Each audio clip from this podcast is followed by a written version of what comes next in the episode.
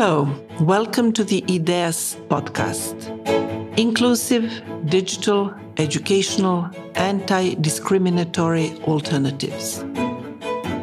You're listening to Module 3 Women's Minorities and Their Rights Migrant, Roma, and Homeless Women in the Czech Society. Episode 1 Roma Women in Czech Society.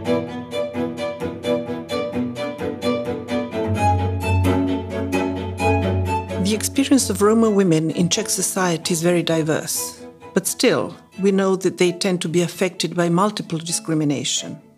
They face anti gypsyism from mainstream society and patriarchal pressure in their own community. It is still rare to hear from Roma women what they think about their position in Czech society and the Roma community. It's even rarer to focus on strong and successful Roma women. Today, we have a chance to hear the story of one such Roma woman, the journalist, activist, and community organizer. How did she manage to fight her way through, and what does she say to young Roma women? Allow me to welcome Ms. Emilia Horáčková, a prominent Czech activist and an entrepreneur. What was her trajectory in life? What obstacle did she have to face?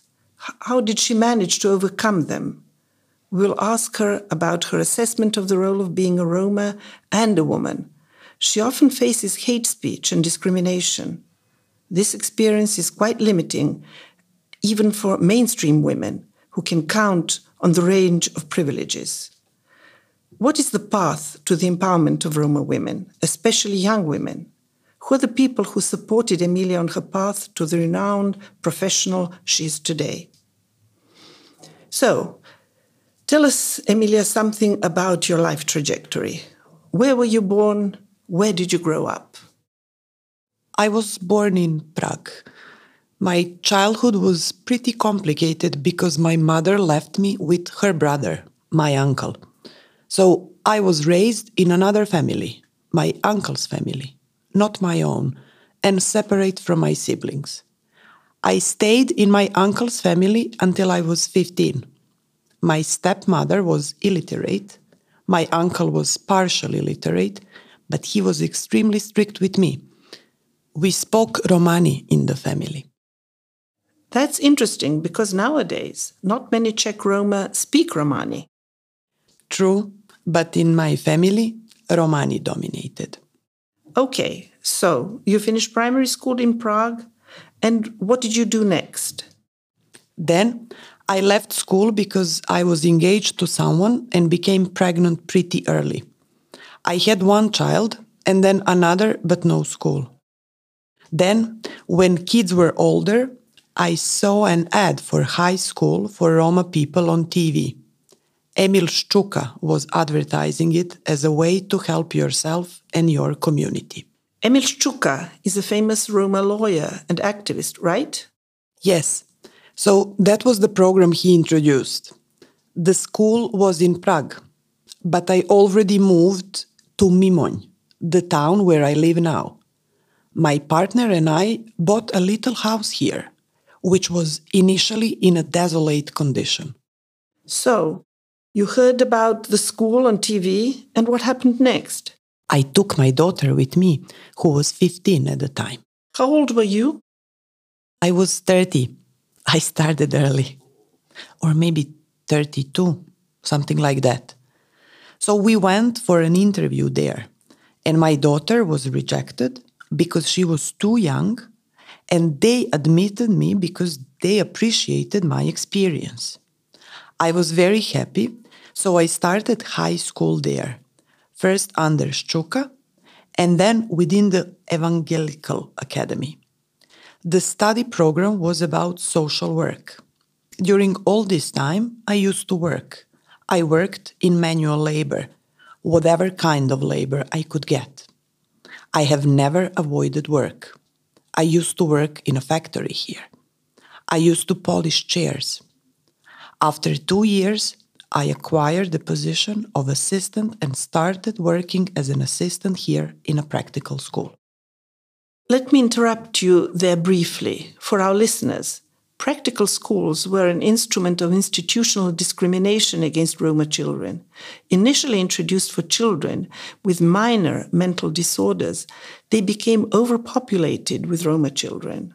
After finishing practical school, one could not continue with regular education and had very limited job opportunities. The curriculum was simplified and thus provided no real prospects for further education or employment.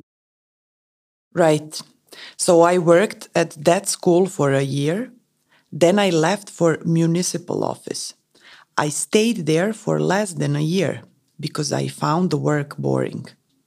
It was all about papers and sitting in the office.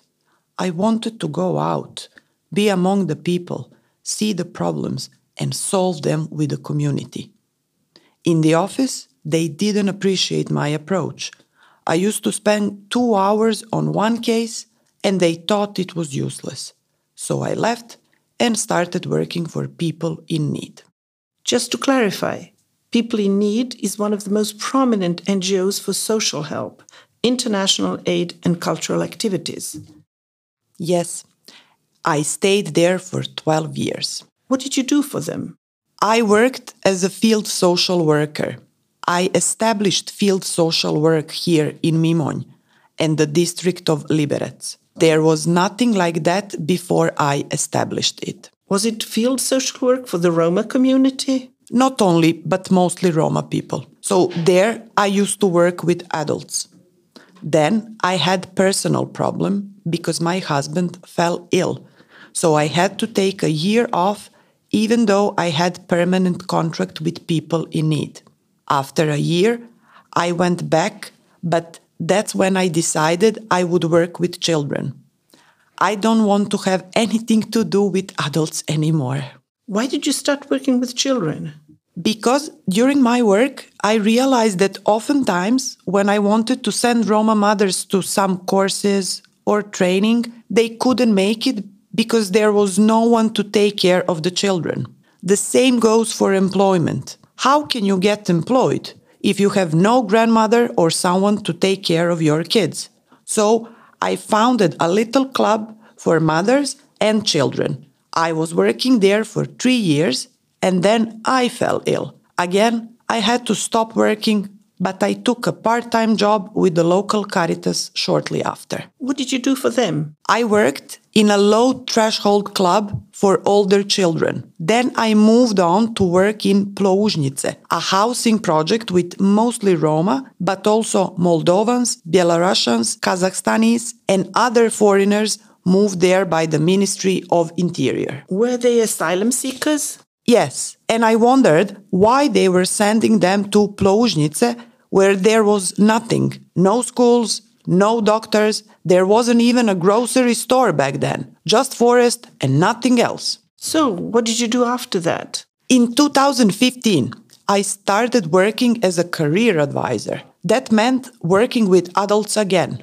I worked with Roma women, organized meetings with various experts, sent them to requalification courses, and organized their internships. Then I fell ill again and had to stop working for a year. After that, I said I had enough. I would do something independently. So, that's how the current phase began. Well, no. I established my own NGO Bahtale already in 2000.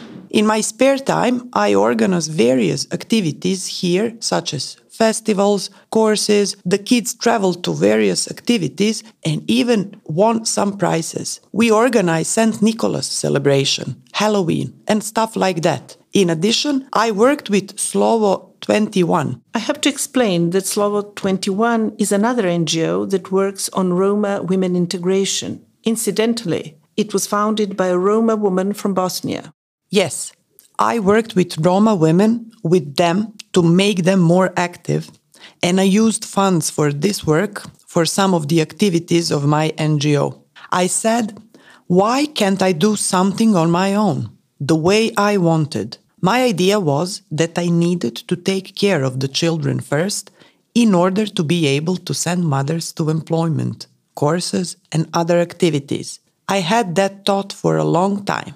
So in 2016, 2017, I contacted various people and asked for help. Who were these people? For example, one Dagmar organized a photo exhibition and made my case popular. Then, within these activities for Roma women, many other women visited too. And one of them was Petra Kubalkova. I told her about my idea and that I had no space, no money, nothing. She knew some people who had a project for children's groups, and she asked them to include my idea. Which organization was it? I don't remember their name. Now they are called WorkLife. They were pretty big. So they said, We'd take you on board. These are our conditions. I told them I didn't know how to write the project. I had to invest some of my money, which was tricky, but I took that risk. So we applied for a grant. Then we waited. After some time, they let me know we were successful. Do you know who financed the grant? It mainly was the EU, but partially also the Ministry of Labor and Social Affairs. We received information that they gave us the grant. That was just the beginning. The crazy marathon started. I started looking for space, but whenever they saw me, they thought, oh no, we don't want a place where gypsies will hang out. Then a man offered his little house. The space was in catastrophic condition. I had to get all the permissions for services, hygiene, fire protection, number of square meters per child. It was crazy. I had to pay for all of this. My son helped. So I paid only a fraction of the market price. Sounds like a lot of work. Exactly. Incredible bureaucracy. I was supposed to open in September, but I opened in November. I even had to change the statute of my NGO. Fortunately, the woman at the ministry was very understanding and quickly dealt with my request. But I missed the beginning of the school year, so I had just a couple of kids until January. Okay, so the club was finally established. Yes.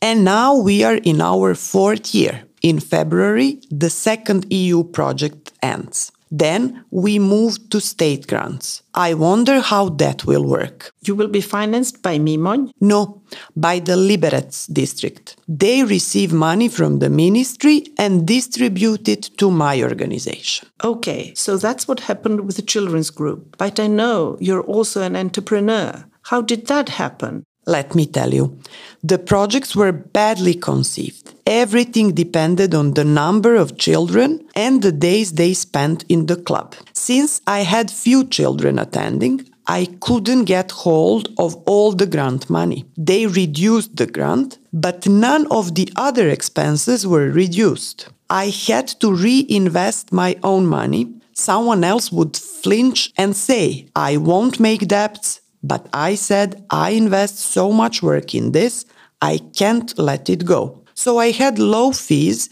because most of my clients were single mothers sometimes. They couldn't pay even the low fee, and I had to refrain from asking for any fees. So I wasn't making money. After I paid my two employees, there was no money left for my salary. I am working for free.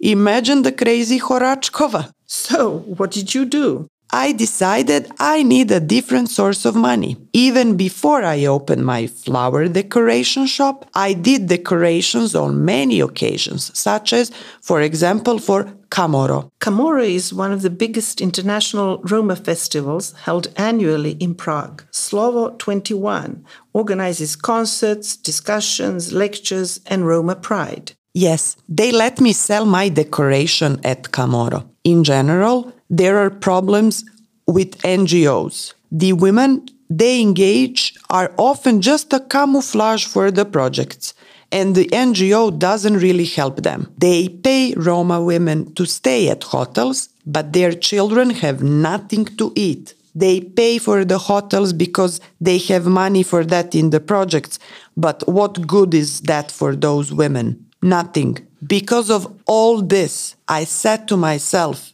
I need to solve the problems on my own. Again, I had to look for space, and again, my son helped. How was it at the beginning?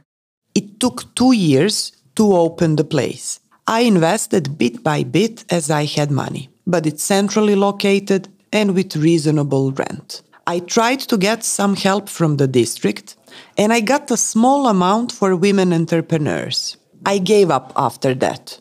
It meant just more administration. So I started working with my daughter. Then COVID struck. Therefore, we are still just taking off. I trust myself. I know it takes time for business to take off. I'm constantly investing. It would help me a lot if someone could help me open an e shop and advertise. I would recommend you open an Instagram and a Twitter account. Yes, but I still need help with all this. What I managed to do was find requalification courses for unemployed women. So if you employ them, the state supports that working place for some time. I hired my daughter, other Roma women, single mothers, and retired women. That's amazing. You should consider how to obtain the status of a social entrepreneur because you work for profit, but you're also solving a social problem. That was exactly how I understand my business. But I'm not sure I would qualify because my business is adjacent to my NGO, which means what I make, I invest in the NGO. That's why I received no support during COVID. I see. Let's move on now to the negative sides of this society. Is there a moment when you realized anti gypsyism was a part of this society, or was it automatic since forever? I have faced anti gypsyism since my childhood. I grew up in the Prague neighborhood of Smíchov. There was one primary school close by, and I was the only Roma in it. They tried to send me to practical school. Only two of us went to regular primary school out of my nine siblings. The rest were sent to practical school, and we've already talked about the harm this does to Roma children. At that school, they used to insult me, made me feel inferior. Who insulted you? Mostly children when we were younger, and some teachers. Some teachers were great, though. You know, I'm almost 60 now, and sometimes, but only sometimes, do I feel some people understand nothing. How terrible it is for us to have to prove or justify something constantly. I am honestly pissed because of that. I also remember how you wrote on Facebook about Roma identity. Yes, I wrote, Shame on those who did not declare their Roma ethnicity at census. That's a long term problem, isn't it? That Roma consistently refused to declare their ethnicity at census. Yes, and shame on them. I honestly don't understand them. I mean, for a long time, this society denied our identity and language. Society repressed our identity, and that was a major mistake because those Roma who lost their identity now have problems of no identity. They suffer from inner conflict, and that's why I call them mutants. I don't get it because if I'm Roma and I live and I was born in the Czech Republic, I have a family here, my relatives are, are, buried here, then damn it, the Czech Republic accept me for who I am. I refuse to fake it, to claim I don't speak Romani or that my dad was an India or Vietnamese. But what do you say to Roma who don't declare their ethnicity? Not out of shame or hoping to somehow climb the social ladder, but out of fear. Because we know that during the Porajmos, the authorities used census lists to search for and kill Roma. They simply don't trust the state with their data because data was abused in World War II. I say no. I'll be nasty now, but the old Roma, yes, I believe they have fear. They experienced these atrocities and had them transmitted directly by their parents or family. They grew up with them. But the old Roma have mostly died. The young Roma have to acknowledge their history. Then they are entitled to fear. In other words, in your opinion, fear is not the reason they fear declaring their ethnicity. You think that they don't know about their past. I have to be nasty again. They would kill me if I say this at some conference. but they use the situation for their benefit. When they apply for benefits, they are Roma and they complain of huge discrimination. In other situation, they say they proclaim their Czech. Okay, you feel like a Czech, but then you have to persuade Czechs that you are one so they stop calling you gypsies. Does the fact that they proclaim they are not Roma change anything regarding discrimination or racism? It would be good if that could solve racism, because otherwise they are obliterating themselves voluntarily and freely. For example, Czech people during the Enlightenment separated from German nation and moved proudly up. And these Roma moved down. Do you understand? I do. Of course, they have fear. There were skinheads, demonstrations, they marched everywhere. One of those who burned Natalka was from Ploužnice, the housing project nearby. Yes, the case of Natalka and her family. Let me explain that a group of neo Nazis threw Molotov cocktails into the house of a sleeping Roma family, injuring badly a two year old Natalka, who then underwent dozens of surgeries. She barely talks, even now. Yes, so one of those neo Nazis was from here. That's why I left Prague, because they killed one Roma at my door. I still remember how I was shaking in shock. I went to sleep at my family's out of fear. Nobody really knows our fear. For us, for our children, that they can do something to you without any reason at all. You can't hide your black face from them. Even if you change your name, they still know. So, the solution is not to hide or deny your identity. No, that's not the solution at all. I understand maybe those who grew up in mixed marriages or a non Roma environment, but even that is not a given. Let me tell you about my experience. In my kindergarten, a kid, mom, is Czech, dad is Roma. The boy has dark skin. His mom comes and tells me I would be glad if you taught him some Romani words. She protects her dark skinned boy so he can access his community and be free in both communities. Then, a Roma woman who had a child with her second partner from England came and said, I hope you won't speak Romani to my son. She came to some money from him and automatically wanted her son to be less Roma. I see. Look, I've been saving my whole life. My shoes are sometimes torn, and I used to say I am working woman. That's why my shoes are torn. You understand? For some Roma, it is more convenient to be on benefits than to work. But back to the issue of declaring Roma ethnicity. Some abuse that.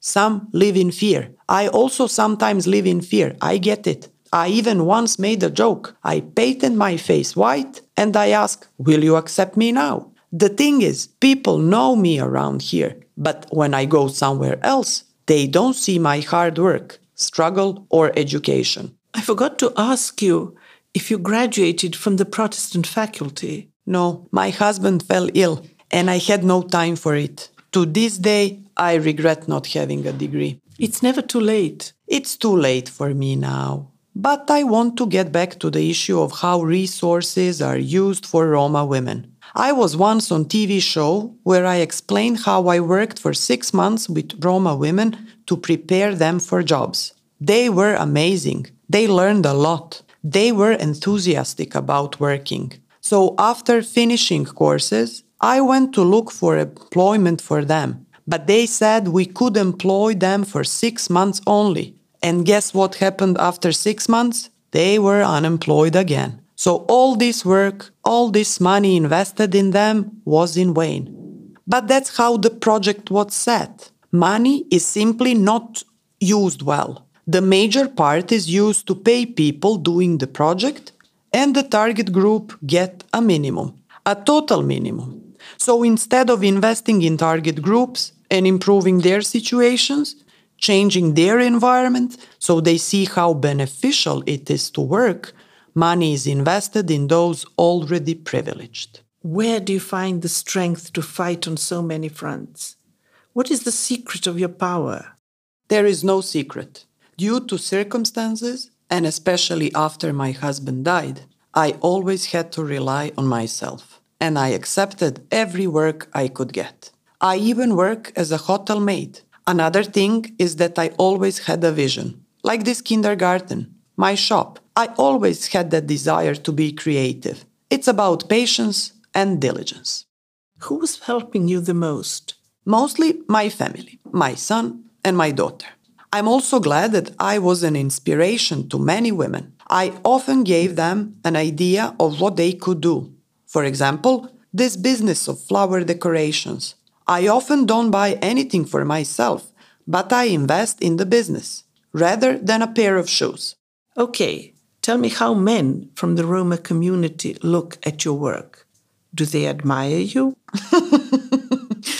I will tell you how they look at Roma women who participated in my courses. A day before the course, they suddenly have stomach pain or kids don't feel well. For two months, none of the Roma women came to the requalification course for nannies. What does it mean? It usually means men won't let them attend. In addition, many Roma think I am drowning in money because I had to raise prices in my kindergarten. That made it inaccessible to Roma kids. I currently have no Roma children at my kindergarten. I went through hell to establish my kindergarten and my business at the expense of my family, of my house, which is still in a desolate condition. I am focused on my work so much that I'm single, my daughter is estranged from the father of her daughter, so it's just three of us girls at home. I invested so much time and energy in my business and children that I can let it fail. You mentioned your granddaughter. How is it for her? Is it different? To be honest, we had a lot of problems concerning her. She's partially disabled. She's got hand paralysis. My daughter went through hell while trying to secure care and assistance for her. The doctor refused to confirm her disability. It took forever for my granddaughter to get an assistant at school. The social services accused my daughter of neglecting her. It was hell. Social services said my daughter was lying about her daughter's health condition, so she doesn't have to go to work. Once the doctors acknowledged my granddaughter was indeed disabled, nobody apologized to my daughter. Or in summer, when the door of my shop is open, I can hear people whispering, Don't go there. There's that gypsy there. Hence, you can have education, work, whatever. When they see your black face, that's how they treat you. It is especially tough for my daughter, and such situations sometimes happen four, five times a day. It really makes you angry and want to punch someone's face. Is there anything else you would like to add? Many Roma lack self confidence, and that's why they don't try to change their situation. They don't even try. I was wondering when I studied Roma history why there were so many Roma people without a source of income. Well, all those Roma who knew how to do something perished in concentration camps and in gas chambers. They were killed, so we had nothing to inherit. We were deprived of transmission of know how, of trades. We should go back to this and start producing something. My ancestors produced dolls. They were sharpeners all kinds of stuff. I started educating myself from the internet, from books, and I found out I was capable of being creative. That's my source of income, and people liked it.